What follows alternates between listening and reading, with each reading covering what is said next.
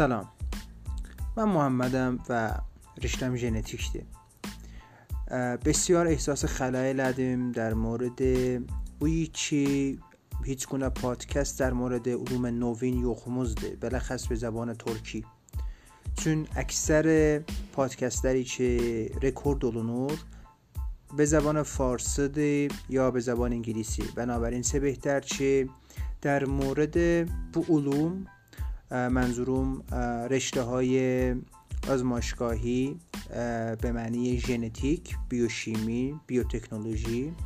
هماتولوژی و الاخر به زبان ترکی ola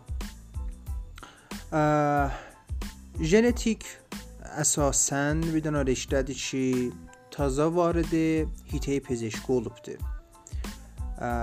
و نقشین çok سریعتر از هر رشته دیگری روی پزشکی qoyubdur و صد البته ayrı رشتهler مثل باستانشناسی و پزشکی قانونی و الاخر bu riştə باعث olub ki, bir dənə mühəyyəc hitələrdə, ayrı yerlərdə icad olan, məsələn, mühəndisi baft مثل o adamı ki, bir dənə əzai bədəni doçar asib olub kəbiddən, koliyədən və eləyə bilirlər ki, mühəndisliyə baftınan bu şəxsə bir dənə taza kəbid pərvəriş versinlər. Bənabərən təvəccüh be bu cür rişələr 100% və qət'ə be yəqin bais olacaq ki, bir dənə kəşvər çəz lahazı